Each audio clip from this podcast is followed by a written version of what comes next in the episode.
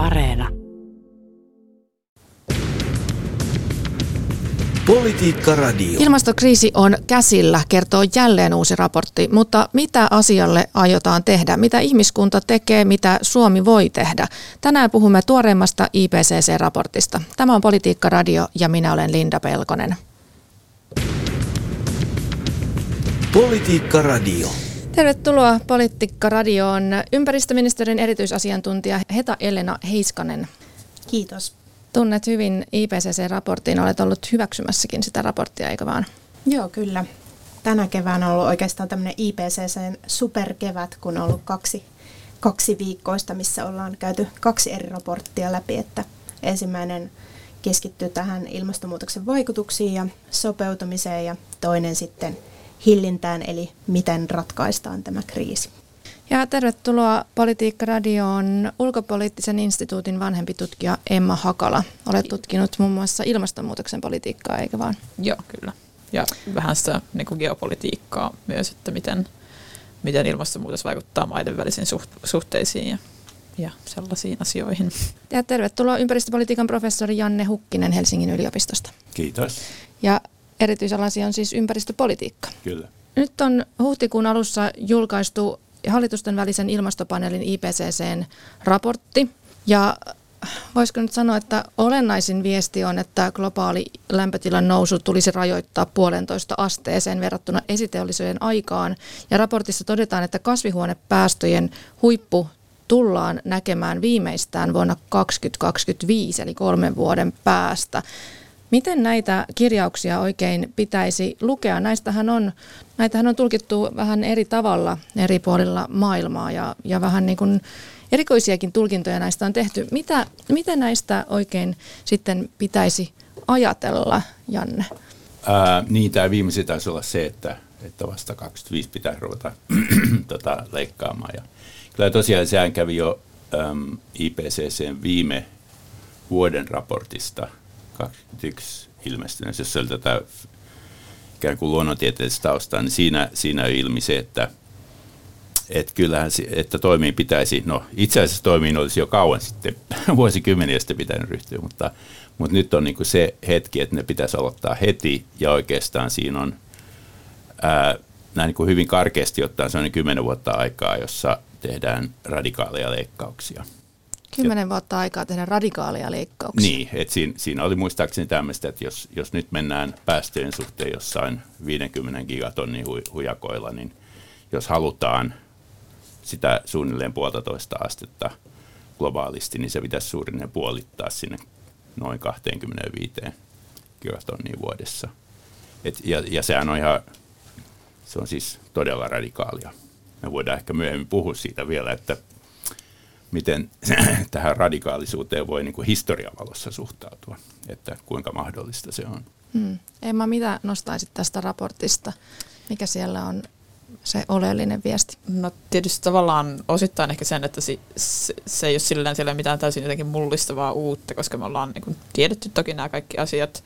Ja, ja nythän itse asiassa tässäkin on käyty keskustelua, että, että itse asiassa pitäisi jo sen päästöhuipun tulla mahdollisesti ennen se vuotta 2025, mikä takia se ehkä on myös vähän hassua, että usein siinä keskustelussa että raporttien jälkeen nostetaan tämmöisiä vaikka jotain yksittäisiä vuosia tai että meillä on kymmenen vuotta aikaa vielä tai muuta, koska kuitenkin se perusviesti varmasti IPCClläkin on se, että meidän pitäisi koko ajan tehdä niitä, niitä päästövähennyksiä niin aktiivisesti kuin vaan mahdollista. Niin tästä tosiaan puhutaan, että huippu 2025, eli, eli jo kolme vuoden päästä. Mitä se siis oikein tarkoittaa? Voitko vähän avata sitä? No se tarkoittaa mm. sitä, että sen, no, viimeistään sen vuoden 2025 jälkeen niiden päästöjen pitäisi lähteä niin kuin todella nopeeseen laskuun. Ja tietysti mielellään olisi pitänyt lähteä nyt jo, että et, mitä pidemmälle me ikään kuin siirretään sitä ö, koko tätä päästövähennysurakkaa, niin sitä vaikeampi siitä meille koko ajan tulee. Eli silloin kun puhutaan huivusta, niin tarkoittaa sitä pistettä, jolloin t- tapahtuu se konkreettinen käänne. Mm, kyllä. No Heta, mikä mielestäsi on sellainen asia, jonka tuolta raportista, joka kuitenkin on tuhansia sivuja pitkä, niin miten tiivistäisit tämän olennaisen? Ehkä tiivistäisi sen niin, että kaikkien kaikkea tarvitaan. Eli ei oikeastaan ole yhtä taikakonstia, joka voitaisi sauvaa heilauttamalla nyt vaan ottaa käyttöön ja kaikki ratkeaisi sille, vaan tarvitaan aika laajoja poliittisia lainsäädännöllisiä muutoksia. Raportissa nousi ehkä nyt aiempaa enemmän esimerkiksi ilmastolakien rooli, mutta ylipäänsä tällainen politiikka kokonaisuuksien ajattelu. Isoja muutoksia tarvitaan energiasektorilla, mutta nekään ei enää riitä. Eli maankäyttösektori on sitten kuitenkin hyvin tärkeä. Tarvitaan käyttäytymismuutoksia, esimerkiksi kasvisruokaan siirtymistä. Voidaan ajatella näitä liikenteeseen liittyviä kulutustottumusten siirtymiä ja näin poispäin. Ja kaikista näistä pienistä puroista syntyy sitten se ikään kuin ilmastokriisin ratkaisuvirta. Eli se ehkä sieltä on, on nähtävillä. Hmm. Puhutaan vähän tuosta raportista. Tota, kyse on siis tosiaankin tuhansien sivujen raportista. Sen takia tässä vähän naurahdin, kun kysyn kysymykset, miten tiivistäisit tämän. Siis tämä raportti on aivan massiivinen. Sen voi jokainen käydä lukemassa kyllä tuolta internetistä. Siellä on omat kappaleensa siitä, että, että miten ilmastonmuutos vaikuttaa makean veden ekosysteemeihin, meriekosysteemeihin, ruoan tuotantoon, kaupunkeihin, ihmisten terveyteen, köyhyyteen, pieniin saariin, vuoristoihin, napa-alueisiin, trooppisiin metsiin. Jokaisella maan osalla on oma kappaleensa ja lisäksi käsitellään erilaisia ratkaisumalleja. Raportissa esitellään riskejä, jotka konkretisoituvat lähitulevaisuudessa ja riskejä, jotka konkretisoituvat pidemmällä aikavälillä. Kyse on siis hyvin laajasta raportista ja tässä puolen tunnin politiikkaradiossa varmaan käydään aikamoinen pintaraapasu siitä, että mitä tuo oikein sitten tulee sisältämään. Mutta puhutaan nyt tähän väliin kuitenkin lyhyesti siitä, että mikä se IPCC on ja mikä näiden raporttien merkitys on maailmassa. Näitähän on julkaistu jo useampia. Niin, nyt on kai kuudes menossa. Kuudes. Ja se on aina sarja, sarja näitä raportteja.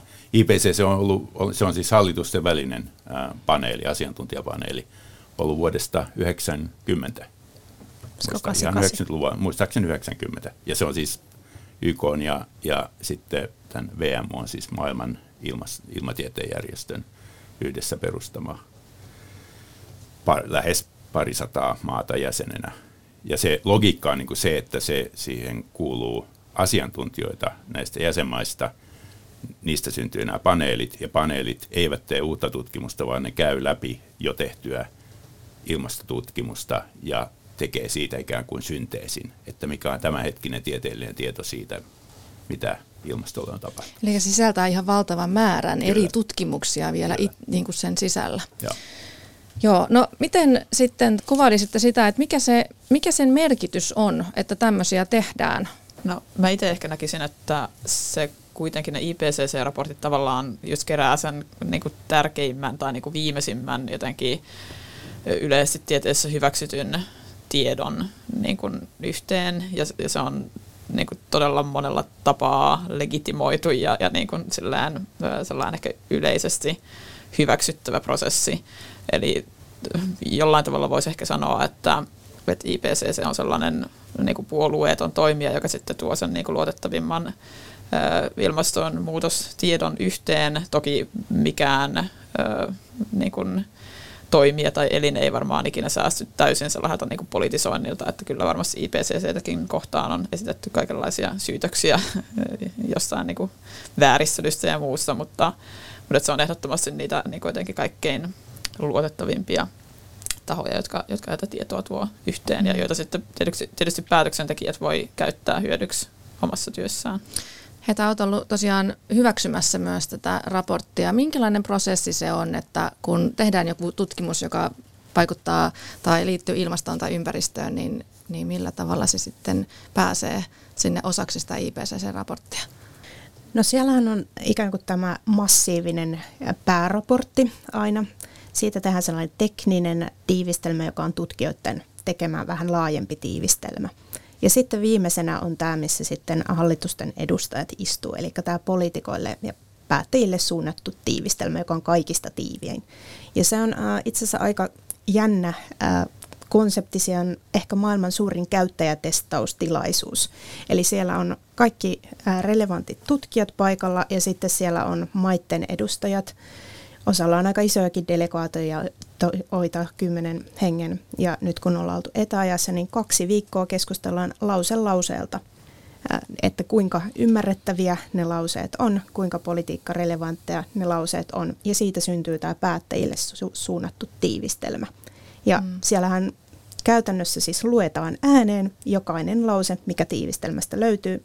Kuka tahansa maa voi käyttää puheenvuoroja, ja sitten siitä keskustellaan isossa salissa ja sitten pienemmissä salissa. Ja siitä sitten toivon mukaan syntyy hyvin ymmärrettävä lopputulos. Tämä, Janne. tämä voisi jatkaa tähän. Sä kysyit sitä merkitystä. Ja jos on kuudes menossa, näitä on nyt 30 vuotta väsätty ja kuudes raporttisarja meneillään, niin jos jotain olisi pitänyt oppia, on se, että ää, viesti ei oikein mennyt perille. Ja silloin musta niin kuin tavallaan IPCC ei, ei luultavasti itse pysty, koska sillä on hyvin tiukka tieteellinen mandaatti, että se, se ei niin kuin saa kauheasti mennä minnekään politiikkasektorille. Ja si, silloin niin kuin painoarvo, jos haluttaisiin lisätä sen näiden raporttien merkittävyyttä, li, liittyy jonkunlaiseen tiedeviestintään. Ja tämmöiseen, niin kuin, mä heitän tätä vähän niin kuin journalisteille, että journalisteilla pitäisi olla kykyä lukea sitä, jopa sitä äärimmäisen monimutkaista ää, politiikkaa yhteenvetoa, mm. joka on täynnä tummennettuja lauseita, joita pitää lukea uuden. Minä joudun lukemaan niitä uudelleen ja uudelleen, jotta se menee se viesti mulle perille. Et se, se vaatisi jotain semmoista niin kuin todellista taitoa, että se niin kuin, mm. mä, mä en sano, että se pitäisi olla niin kuin semmoista mainontaa, mutta sen pitäisi olla jotenkin niin kuin huomattavasti rautalangasta enemmän väännettyä. Että me saataisiin se oikeasti se tieto ihmisille, Heta. Joo, mä oon kyllä samaa mieltä tuosta, että tätä IPCC-raporttia käytetään esimerkiksi kansainvälisissä neuvottelussa mitä enemmässä määrin, että siinä mielessä näen sen erittäin tärkeänä. Mutta tämän viestinnällinen näkökulma, että jos puhutaan IPCCn yksi pääviesteistä tässä vaikutus- ja riskit-raportissa oli, että puolet maailman ihmiskunnasta 3,3 3,3-3,6 miljardia ihmistä asuu ilmastokriisin haavoittuvilla alueilla. Niin se, että mä sanon sen tässä, niin se on niin abstrakti, niin valtavan iso määrä ihmisiä, että se niin kun, ei kosketa riittävällä tavalla, se ei niin kuin läpäise meidän ymmärrystä riittävällä tavalla, mutta sitten kaikkien niiden niin kuin kuvien ja videoiden ja, ja tavallaan se, että se tuodaan yksilön tasolle se hätä, ja mistä on oikeasti kysymys, niin, niin siinä niin kuin tarvitaan tosi paljon ravistelua, kun tämä ei ole pelkästään niitä akuutteja kriisejä, joihin me tunnetasolla reaktio, niin kuin reagoidaan luonnostaan, vaan tämä on niin, myös niin kuin hyvin pitkän aikavälin kriisien jatkumo. Niin, no toisaalta sitten taas on puhuttu paljon siitä, että vaikka ihmisillä olisi kuinka paljon tietoa siitä, onhan siitä puhuttu tosi paljon julkisuudessa, että ilmastokriisi on täällä. Ja se tarkoittaa sitä, että tulee kaiken maailman niin kuin luonnonmullistuksia ja katastrofeja ja ruoantuotanto heikkenee ja kalakannat heikkenee. Et minkälainen ratkaisu sitten taas se viestintä ylipäätään edes on? Mä nyt vähän heitän tässä li, niin takaisin kritiikkiä, että riittääkö se vaan, että ihmisille kerrotaan näistä asioista? Mm. Niin, mä en ole varma, että riittääkö välttämättä, ainakaan ei tietenkään pelkästään. Ja kyllä mä sanoin, että tässä toisaalta niin kun, tavallaan mediakeskustelu tai median rooli ehkä on myös niin kuin parantunut tässä viime vuosina tosi paljon siinä, että on tehty sellaisia taustottavia juttuja ja, ja tota, jotenkin paremmin ehkä tuotu käsin kosketeltavasti esiin sitä, mitä ne vaikutukset on, mutta sekään ei ole tietysti riittävästi ehkä vaikuttanut meidän, meidän siihen niin kuin toimintaan ja ehkä päätöksentekijöiden toimintaan. Että, se, että mikä se ratkaisu sitten ö, käytännössä tähän just vaikka niihin käyttäytymismuutoksiin ja, ja sellaisiin on, niin mun mielestä ehkä siinä tulee tietysti se, se tärkeä aspekti, että se ei voi olla pelkästään niin kuin yksittäisen ihmisen käsissä jotenkin vastuulla muuttaa käytöstään ilmastonmuutoksen hillitsemiseksi, että sit niiden ratkaisujen kuitenkin pitää tulla sieltä jostain niin kuin valtion tasolta ja, ja olla enemmän sellaisia niin kuin rakenteellisia mutta siinäkin on, sekin on tavallaan helpommin sanottu, että, että päätöksentekijöiden pitäisi tehdä parempia päätöksiä, koska siihen sitten taas liittyy usein se, että nämä toimet, mitä pitäisi tehdä, niin vaikka ne ei välttämättä ole niin, kuin niin jotenkin semmoisia dramaattisia kuin mitä ehkä helposti sitten ihmiset jotenkin ajattelee, että joko meidän pitää muuttaa ainakin maakuoppaan asumaan tai, tai sitten vaan jatkaa kuluttamista entiseen malliin. Että ehkä joku välimuoto siitä, siitä väliltä voisi vois löytyä, mutta, mutta totta kai ne on silti aina niin kuin jollain tavalla vastenmielisiä ratkaisuja jollekin. Hmm, Janne. Niin, että jos, jos katsotaan siis sitä vaikuttavuutta, niin kyllähän tämä siirtyy, että se on ihan totta, että ei, ei, ei tätä viestinnällä ratkaista. että se on enemmän IPCCn ongelma se, että pitää kertoa se viesti selvästi, mutta että siitä eteenpäin, niin se on ympäristöpoliittinen kysymys. Ja jos katsotaan niin kuin historiaa, että mikä, mitkä ovat tehoavia, nopeasti tehoavia ympäristöpoliittisia instrumentteja, jota tämä kymmenen vuoden aikaikkuna tässä ja välittömät to- toimenpiteet niin kuin edellyttäisi, niin ää, toimivia, kaikkein nopea, nopeimmin toimivia tuntuvat olevan niin kuin säännöt ja sitten voimakas talousohjaus. Mm. Eli nämä on käytännössä sellaisia. Sitten meillä on tällaisia pehmeämpiä instrumentteja, jotka on just informaatiota ja tämmöistä ää, niin kuin suostuttelua ja, ja muuta vastaavaa, mutta ne on hirveän sellaisia niin kuin marginaalisia vaikutukseltaan. Ja, ja tässä tullaan ehkä siihen, että nykyyhteiskunnassa niin tuntuu olevan ylivoimaisen vaikeaa poliitikoille viedä läpi voimakkaita sääntöpohjaisia tai talous, talouspohjaisia, talousperusteisia ohjauskeinoja. Se on, se on jostain siitä. Ja se on musta jännä, siis mä, mä itse aina käytän esimerkkejä tämmöistä, että, että on kiinnostavaa, että ilmasto- ja ympäristöpolitiikassa – niitä kartetaan, kun me elämme todellisuudessa, joka koostuu sellaisista elämänalueista ja toiminnoista, joissa olemme äh, hyväksyneet voimakkaat instrumentit. Liikenne on yksi tyypillisimpiä. Et me, ole, me kukaan ei valita sitä, että meillä he, tai siis harvat valittavat lievästi siitä, että liikennerajoitukset muuttuvat äh, vuosisyklillä – että on pakko ajaa sillä oikealla puolella kaistaa ja että on pakko pysähtyä punaisiin valoihin ja lähteä valoihin ja lähteä vasta vihreällä. Niin väitätkö se niin, että jos nyt sitten laitettaisiin sellaiset säännöt, että ihminen, ihminen ei saisi tai ei pystyisi oikeastaan, tehtäisiin mahdollisimman vaikeaksi ja sääntöjen vastaiseksi kaikenlainen saastuttaminen, niin sitten ihmiset ei välttämättä edes ajattelisi tekevänsä niin tai edes harkitsisi niiden sääntöjen rikkomista. Niin, ja silloin, silloin tässä tullaan, että se ei koske ainoastaan yksilöitä, vaan se koskee mistä suurimmassa määrin ihan niin kuin, ä, tuotantoelämää. Hmm. Että se, että miten me tuotetaan energiaa ja aineellisia onhan, tuotteita. Onhan tässä ihan valtavat sitten taas intressit, elinkeinoelämän intressit, maatalouden intressit. Kyllä, joo, on, on. Ja sen, sen takia, siis jos haluaa katsoa tulevaisuutta, mä, mä yritän olla realisti ja silloin mä väitän, että me olemme, äh, olemme niin kuin metaforisessa mielessä liukkaalla, liukkaalla vuoristotiellä isossa bussissa ja, ja, ja tota, jyrkänteen reuna lähestyy ja sitten kun me ruvetaan hi, hi, hipomaan sitä jompaa kumpaa, joko sitä kaidetta tai sitä jyrkänteen reunaa, niin sitten ruvetaan niin kuin oppimaan asioita. Mm. Näin se on mennyt. Joo. Tämä lainsäädäntöhän on ajankohtainen asia nyt, kun ilmastolaki on uudistettu ja ää, tässä on ilmastolaki ykkönen ja ilmastolaki kakkonen Suomessa. Nehän ei tuo semmoisia suoria velvoitteita yrityksille eikä yksilöille, vaan enemmänkin valtiolle. Mutta ne ikään kuin valuu sitten si- sieltä alas. Eli siinä ilmastolaissa on tämmöinen suunnittelujärjestelmä, missä te, niin valtiota ja viranomaisia velvoitetaan tekemään suunnitelmat, millä me päästään tähän hiilineutraalisuus 2035 tavoitteeseen. Lisäksi siellä on sit sopeutumisesta ja myöskin tästä raportoinnista, miten seurataan tätä edistymistä. Ja se on yksi sellainen väline, joka pyrkii hallitsemaan tätä politiikkamonsteria, koska puhutaan niin kuin kaikki meidän ihmistoiminnot läpileikkaavista asioista. Ja siellä on sitten ajankohtaisia suunnitelmia, esimerkiksi tämä keskipitkän aikavälin ilmastosuunnitelma, missä sitten ää, käytännössä määritellään niitä toimenpiteitä vaikkapa liikenteeseen, maatalouteen ja, ja tota, kuluttamiseen ja tämän tyyppisiin ää, asioihin. Ja siitä alkaa sitten se seuraava vaihe, milloin tehdään niitä tarkempia politiikkatoimenpiteitä. Ja jos IPCC-raporttia nyt miettii, niin se viestiä oli siellä hyvin selkeä, että yksittäiset politiikkatoimet ei riitä, vaan pitää nimenomaan hakea semmoisia kokonaisuuksia, että kaikki vetää yhteen suuntaan ja samaan suuntaan. Mm. Ja se on toki hankala, hankala harjoitus. Nyt semmoisena kansalaisosallistumisvinkkinä, niin ilmasto- ja energiastrategia on nyt tullut juuri lausunnolle ja jokainen kansalainen voi mennä, on sitten tutkija, yritysten edustaja tai ihan, ihan peruskansalainen, niin lausumaan oman näkemyksensä, onko se riittävä ja minkälainen se pitäisi olla. Antaako tukea sille? Politiikka Radio. Politiikka Radiossa keskustelemme tänään IPCC-raportista ja täällä keskustelemassa ovat ulkopoliittisen instituutin vanhempi tutkija Emma Hakala ja ympäristöpolitiikan professori Janne Hukkinen, ympäristöministeriön erityisasiantuntija Heta Elena Heiskanen ja minä olen Linda Pelkonen.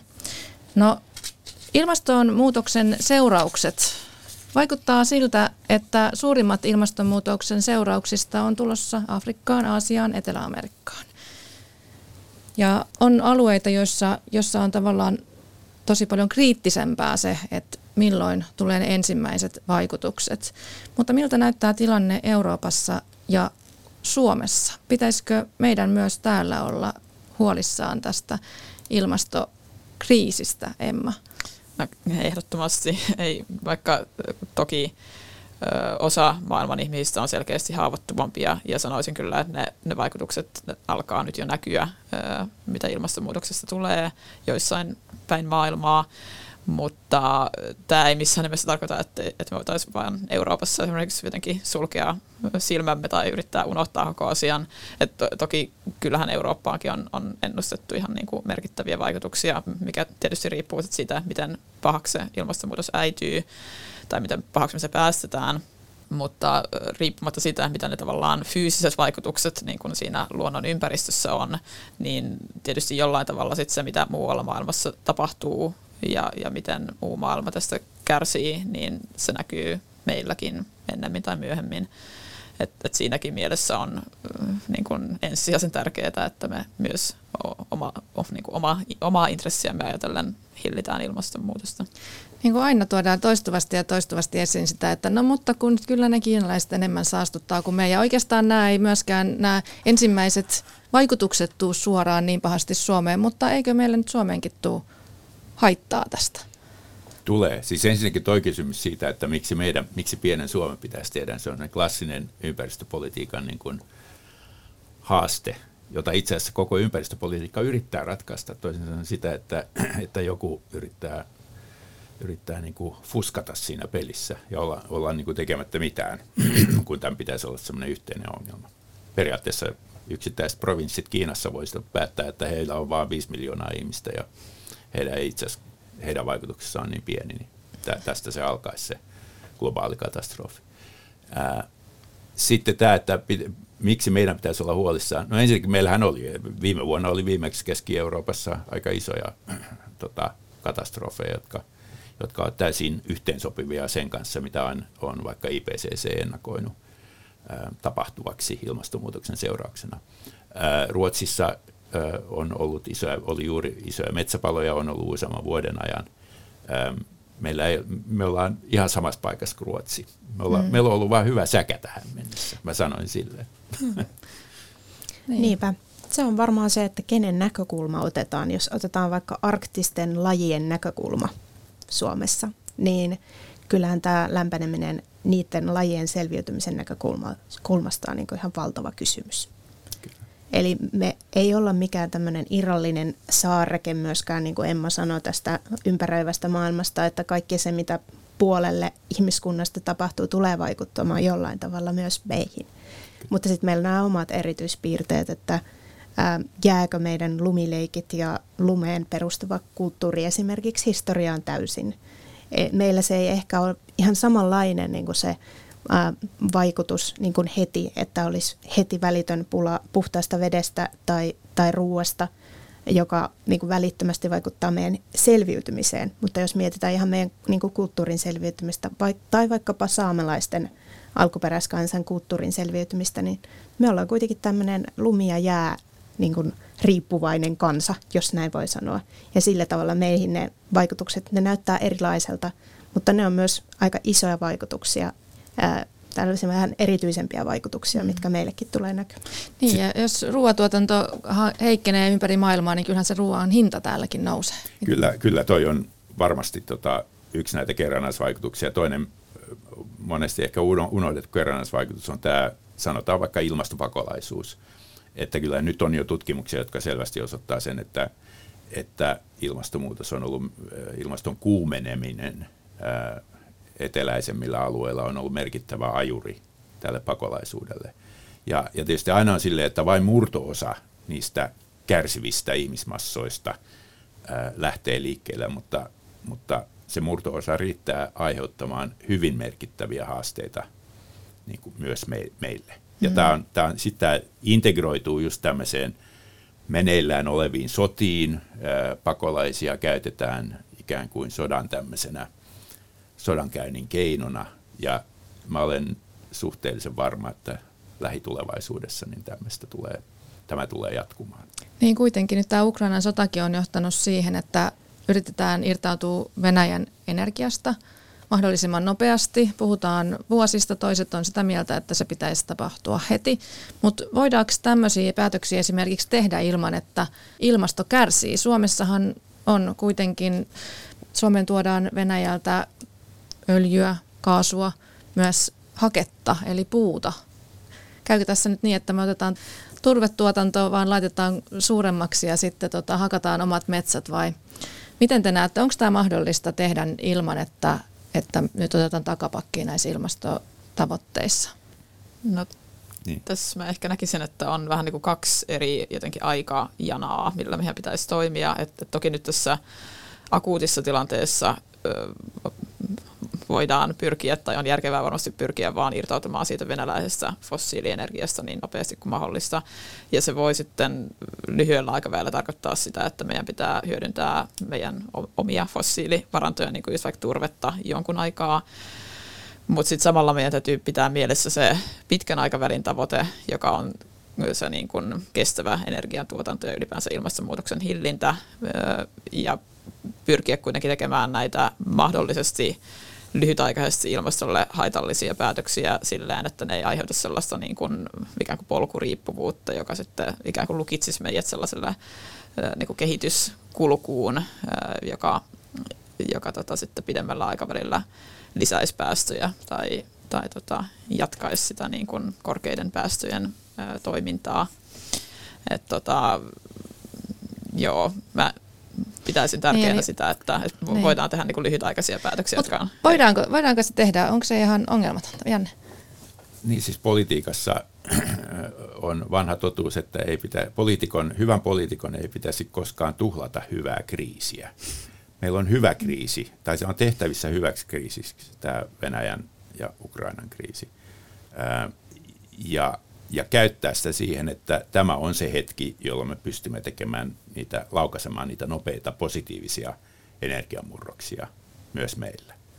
Ja, ja silloin voi olla just tämmöinen, että voi olla, että se välittömästi edellyttää jotain turpeen puunpolttoa, mutta niin kuin sanoit, se, se voi olla vain väliaikainen ratkaisu. Ja siinä palataan siihen, mitä Heta sanoi, sehän ilma, ilmastolain uuteen juttuun, siihen ideaan siitä että jos me sanomme, että se on väliaikainen, me myös määräämme, että se on väliaikainen. Ja tämä on oleellista. Me luodaan säännöt, jotka varmistavat sen, että ne eivät voi jatkuu loputtomiin. Koska siis tämä ei, tämähän on, tämä on nyt sitä uutta todellisuutta, joka on niin kuin aivan ainutlaatuista, jota ei ole ennen oikein eletty. Että me olemme nyt siinä kroonisten kriisien aikakaudessa, että kriisejä pukkaa vuosittain yhdellä tavalla tai toisella tavalla – ja jokainen kriisi perinteisessä kriisihallinnassa antaa hyvän syyn tehdä nopeasti hinnalla millä hyvänsä, mitä tahansa, kunhan se kriisi ratkaistaan, ajattelematta 20 tai 30 vuoden päähän. Ja se on se polku, jolla me kävelemme hiljaa sinne helvettiin, jos me näin teemme. Eli se, nykyään se aivan uudenlainen haaste on se, että me teemme sekä välittömien kriisien hallintaa ja samanaikaisesti harkitsemme joka ikisen kriisinhallintapäätöksen, että mikä sen vaikutus on vuosikymmeniä aikavälillä. Hetä lyhyesti tähän loppuun vielä. Joo. Ehkä yhden asian nostaisin vielä, ja se on oikeastaan se kulutus energian säästäminen hän on mahdollista jo tänään. Eli meillä on just, niin kuin Emmakin viittasi näihin pitkän aikavälin ja lyhyen aikavälin toimenpiteisiin. Yksi sellainen lyhyen ja pitkän aikavälin toimenpide on se energian säästäminen, jota voidaan tehdä hyvin paljon paitsi liikenteessä, niin myöskin lämmityksessä ja kaikessa muussakin. Hei, kiitos paljon tästä äärimmäisen mielenkiintoisesta keskustelusta vanhempi tutkija Emma Hakala, professori Janne Hukkinen ja erityisasiantuntija Heta Elena Heiskanen. Kiitos. Politiikka Radio.